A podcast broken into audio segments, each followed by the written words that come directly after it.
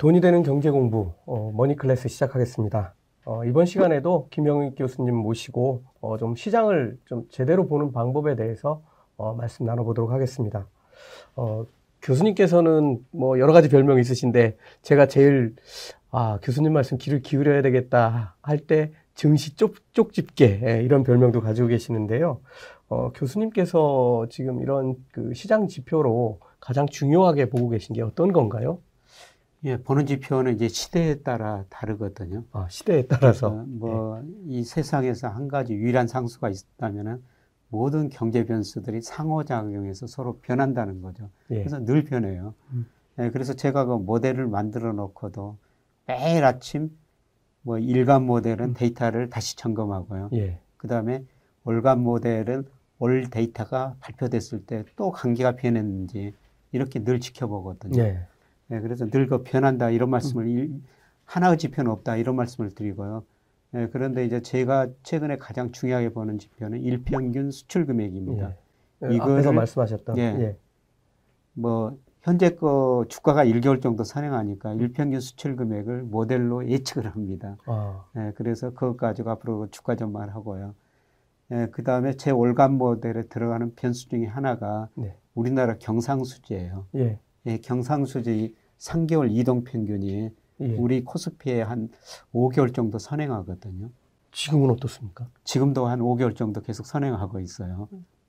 예. 그거로 이제 방향을 보는 거죠. 음. 그래서 이런 여러 가지 경제 지표를 보면서 예, 판단을 하게 되는데요. 예. 예, 그런데 이런 경제 변수조차 발표될 때마다 늘 그 관계를 체크하거든요. 늘 음. 변할 수가 있다는 겁니다. 네. 네, 그래서 한 변수라고 뭐 말씀을 드릴 수가 없고요. 늘 그 여러 변수를 뭐 찾아가는 과정이다 이렇게 보시면 됩니다. 예, 이거 월간 경상수지 보면 예. 이게 상대가 있는 거잖아요. 예. 그러니까 뭐 우리가 수출을 하면 상대가 아, 나 이거 필요하지 않아 그럼 수출이 줄어들 테고 예. 어 우리 이거 많이 우리 경기가 좋아서 많이 필요해 그러면 이제 좋아질 테고 또 우리 흑자 폭도 늘어날 테고 예. 뭐 이렇게 되는 걸로 해서 지금 전체적인 어, 우리 시장 그리고 세계 시장의 경제를 읽어내신다는 그런 말씀이신 거죠? 예, 그렇습니다. 우리나라가 수출 의존도가 아주 높은 나라입니다. 예. 예, 그래서 뭐 우리나라를 세계 경제 풍향계다, 뭐 저 탄광 속 카나리아다, 뭐 이런 이야기가 예. 나오거든요. 그래서 우리나라 수출을 보면 세계 경제 흐름을 알 수가 있다는 거죠. 그래서 우리나라 무역 수지나 경상 수지에는 세계 경제 흐름이 들어가 있다는 음, 겁니다. 음, 네. 네, 그래서 우리나라 주식시장을 볼 때 그 무역 수지, 뭐 수출입 통계나 경상 수지 이런 통계를 보시는 게 굉장히 이거 중요한 것 같습니다. 예, 알겠습니다. 어, 저도 어, 우리 머니클래스 구독자분들께 좀 이런 쪽으로 투자를 가져가셨으면 좋겠다 이렇게 말씀은 드리고 있는데 사실은 보면은 이게 오락가락할 때가 너무 많습니다. 예를 들면은 뭐 한 달은 기술주하고 한 달은 뭐 같이 죽어가고. 예. 뭐 이번 주는 인플레이션 뭐 우려를 하다가 그 다음 주 되면 디플레이션 얘기가 나오고 예. 이거 정말 이게 상반되는 지표들이 계속 주목을 받게 되는 이런 상황인데요. 어, 사실 이게 일반 투자자들이 이런 걸 따라서 투자하기는 되게 어려울 것 같고요. 그래서 지금 시점이라면 투자자가 봐야 되는, 그러니까 뭐 어디에 주목을 해야 될까요? 저도 헷갈리는 부분들이 많이 있는데. 그러니까 축구 해설하시는 것처럼 사실 저 주시장 해설하신 분들도 후행적이죠. 주가가 그렇게 똑똑하고요. 주가가 이쪽이 오르면은 뭐 거기다 이유를 맞추는 거고 예. 이쪽이 오르면은 뭐 맞추는 건데요. 그냥 근본적으로는 그냥 제가 그 주식 투자 뭐 분석을 애널리스트 한 20년 하고 지금까지도 계속 주식 투자하고 있습니다만은 결론 하나는 이거예요. 그냥 좋은 주식 오래 가지고 있자. 예. 그게 돈 버는 길이거든요. 네. 예, 대표적인 게 삼성전자죠. 음. 삼성전자 주가가 100배 이상 올랐거든요. 그렇죠. 그러니까 제 가까운 친척이 돈이 생길 때마다 삼성전자 주식을 산 거예요. 얘들 둘을 유학 보냈는데 뭐 삼성전자가 유학 보냈다. 이런 음. 이야기를 하는 거거든요. 그러니까 지금 삼성전자가 뭐 9만 6천 원까지 갔다가 7만 원대 중반까지 떨어졌습니다만 이게 아주 멀리 보면은 또 오를 거예요. 네, 그렇죠. 그래서 그 그냥 좋은 주식 음. 오래 가지고 있는 게 돈이 되는 거다. 음. 네, 그럼에도 불구하고 이제 사이클이 있는데 이 사이클을 따라가는 거는 정말 그 쉽지 않은 것이죠. 예. 예, 그런데 제가 이 방송에서 계속 좀 말씀드리고 싶은 거는 지금은 뭐 경기 관련주든지 대표, 대, 거의 모든 종목, 모든 업종의 주가가 저는 좀 가대평가 영역에 들어섰다. 예. 예, 그래서 지금은 주가 변동성이 낮은 PBR이 낮은 음. 배당을 많이 주는 이런 주식 투자로 지금은 좀 주식 전체 비중도 줄여야 되겠지만은 예, 변동성이 적은 이런 종목 투자로 좀 좁히자 그런 말씀 드리고 싶습니다. 예. 아, 저도 뭐 그런 얘기 많이 하거든요. 좀 더 사실은 저는 좀 더 미리 말씀드리거든요. 예. 그러면 이제 주가가 안 오른다 뭐 이런 말씀들을 하시는데 어쨌든 지금 시장에서는 이 반도체주 이슈 지금 말씀하셨던 삼성전자 포함해서 어, 뭐 하이닉스는 더 변동성이 크게 움직였고 어, 미국에 가면은 이제 마이크론 예, 예, 거기도 뭐 거의 100불 가까이 갔다가 지금 뭐 70불 턱걸이 하고 있는 예, 예. 이제 그런 상황인데요. 어, 제가 뉴스들 이렇게 모아서 보니까 어, CLSA나 모건 스탠리는 반도체 가격 하락을 계속 경고하고 있고 골드만삭스나 뭐 시티그룹 같은 데는 아니다. 앞으로 음, 데이터 센터 같은 데서 반도체 수요가 계속 증가할 거다. 아, 그러니까 아, 투자해도 좋다. 뭐 이런 의견인데요. 어, 이게 뭐 장기적으로 지금 교수님 삼성전자 사면 좋다 이렇게 말씀하셨지만 단기적으로는 지금 불안해 하시는 분들 되게 많은데 어, 뭐 한 올해 정도만 놓고 단기적으로 볼 때 이들 주가는 좀 어떻게 될 거로 전망하십니까? 반도체 경기에 대해서는 이게 전문가가 아니고 이제 보는 사람들한테 다 다를 수가 있습니다. 사실 네. 사회가 경제학이라는 게 그거거든요. 그래서 같은 통계, 같은 이론인데 전혀 다르게 해석하거든요. 예, 자기가 보는. 방향에 따라 가지고 전혀 다르게 해석을 하죠. 예, 그래서 지금 여러 그 기관 이야기를 했으면 다르게 볼 수밖에 없는데요. 예, 저는 그 반도체 경기는 전체적인 세계 경기다. 네. 예. OECD 선행지수나 한국 선행지수 순환 변동치하고 이 반도체 주가, 전기전자 업종, 삼성전자 주가를 보면은 거의 같은 방향으로 움직이거든요. 네. 예, 그런데 이 선행지수 순환 변동치가 제가 앞 시간에 한 8월쯤이 정점이었을 것이다. 그리고 내년까지 저는 꺾일 거라 보고 침체. 있거든요. 예. 네. 그러면은 지금은 삼성전자 주가도 같이 움직이니까 전반적인 세계 경기, 국내 경기가 같이 움직이니까 음. 지금은 오르는 국면이 아니다. 음. 그래서 많이 떨어졌다가 좀 반등을 하고 있습니다만은 저는 본격적인 상승 국면이 아니고요. 더 조정의 시간이 남아 있다. 예. 네, 그랬을 때 우리가 매월 매월 조금씩 사가는 거는 맞는데 지금 뭐 굉장히 많은 돈을 이런 음. 주식에 투자하는 시기는 저는 아니라고 지금 보고 있습니다. 예. 어, 전체적으로 보면 지금 어, 경기가 계속 상승하는 국면을 이탈할 수 있다는 이런 말씀을 지금 해주시고 있고 그에 따라서 삼성전자도 어, 그, 그 경기를 반영할 수밖에 없지 않나 이렇게 말씀해 주셨습니다. 어, 지금처럼 음, 이렇게 좀 복잡한 상황에서 어, 전문가들도 현금 비중을 높였다는 분들이 되게 많이 예, 있습니다. 예. 제 주변에 어 뭐 우리 구독자분들이 알만한 분들도 현금 비중을 뭐 거의 50%까지 높인 분들도 있고 많이는 70% 높인 분들도 있습니다. 어 근데 뭐 또 상당수 분들은 앞으로 계속 한 1년은 가야 되지 않겠나 뭐 이렇게 예. 말씀하시기도 하는데요. 어, 어쨌든 이렇게 좀 불안할 때 안전 자산으로 미리 이동하는 것도 생각을 해볼 수 있을 텐데요. 좀 위험을 해소하는 차원으로 금에 투자하는 거는 교수님 어떻게 보십니까? 예, 지금. 금에 이제 안전 자산이냐 뭐 이런 논쟁이 계속되고 있습니다만은 저는 부분적으로는 안전자산이라고 보고 있거든요. 예. 그래서 우리가 그 직장 다니면서 뭐 승진하고 연봉 올라가고 자기가 가지고 있는 자산 가격이 오르고 모든 거를 오르는 데다 건 경우가 많거든요. 그렇죠. 예, 그런데 지금은 저는 자산 가격이 높기 때문에 부분적으로 리스크 관리를 해야 된다. 그 중에 하나가 금일 수도 있다. 음. 예, 그래서 금을 뭐 많이 살 필요는 없습니다만은 뭐 자산 중에서 한 10% 안팎은 예, 금을 가지고 있을 필요는 있다. 지금은 지금 그런 식이라고 보고 있습니다. 예, 알겠습니다.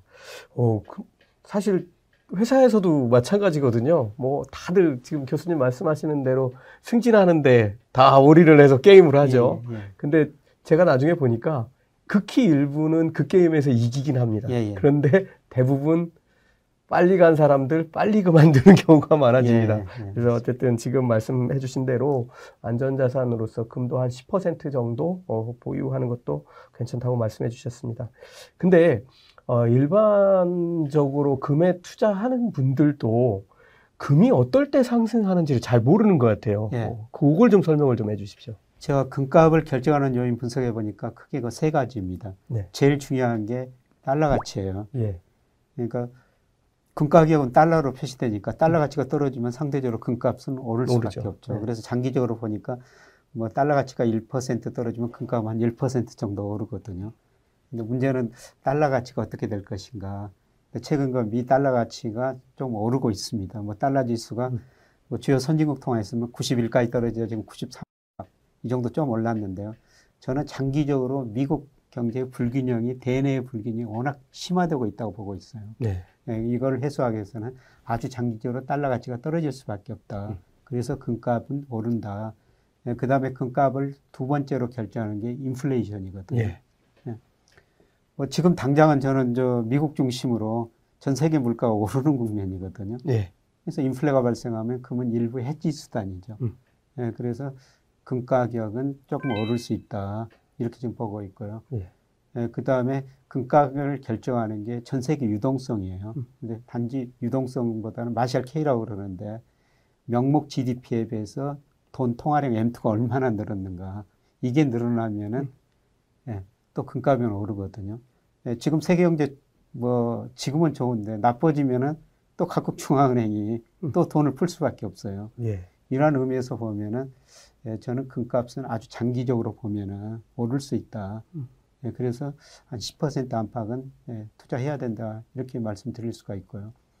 예, 그런데 제 주변에 그 금을 한 170억 정도 사신 분이 있어요. 그러니까 이분이 이제 오랫동안 금 가격 2015년 금 가격이 굉장히 높을 때 샀다가 네. 상당히 오랫동안 손해 보고 지금은 이익을 봤습니다. 예. 그몇 년 동안 가지고 있으면서 금이라는 게 이자도 배당도 없더라. 사실 그렇죠. 네. 우리가 주식 사면 배당금 나오고 채권 사면 이자도 나오는데 금은 없거든요. 그래서 그거 함부로 살 거 아니더라. 음. 이런 이야기를 하던데요. 그래서 우리가 금 투자할 때는 예, 금은 이자도 배당도 없는 알을 낳지 않는 암탉이다. 암탉 커가지고 예, 살쪄가지고 예. 뭐 팔거나 잡아먹을 수는 있죠. 예. 이자나 알을 그냥 기대하지는 않으시는 게 좋을 것 같습니다. 아, 예, 알겠습니다. 어, 제가 어, 오늘 촬영 전에 그 금 가격 그래프를 이렇게 쭉 봤더니 2011년 이전까지 뭐 엄청나게 예, 가파르게 그렇죠. 오르다가 지금 금 가격이 딱 그때 돼 있더라고요. 예. 어, 그래서 거의 뭐 10년 동안 뭐 오르락 내리락 하고 또 더 내려간 적도 있었지만 전체적으로 보면 10년 전 가격이 되어 있는데 어, 이게 사실 산업 수요나 사치품 수요 또 뭐 각국 중앙은행들이 뭐 이렇게 금으로 달러 대신 금 막 사들이고 예.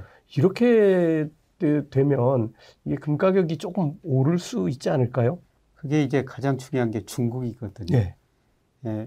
뭐 제일 많이 사죠. 예, 유럽 중앙은행들을 보니까 애완 보유계 중에서 금이 한 비중이 60 내지 70%이 정도 돼요. 예. 근데 중국은 3%밖에 안 되거든요. 그러니까 중국, 러시아가 중앙은행이 금 비중이 굉장히 낮습니다. 음.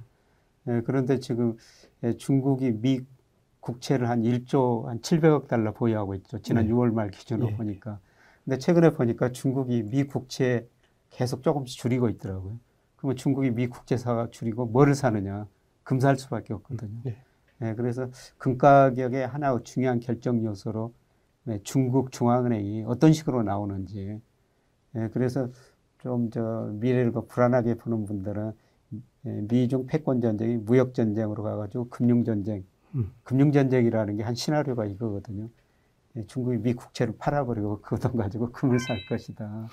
그래서 중국 중앙은행 형태를 계속 좀 지켜볼 필요는 있을 것 같습니다. 예.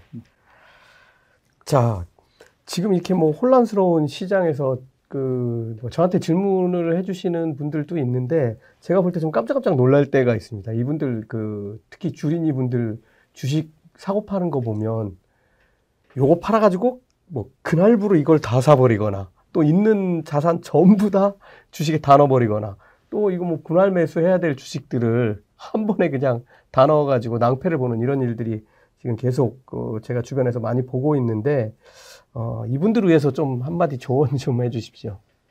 조금 멀리 내다볼 시기가 아닌가.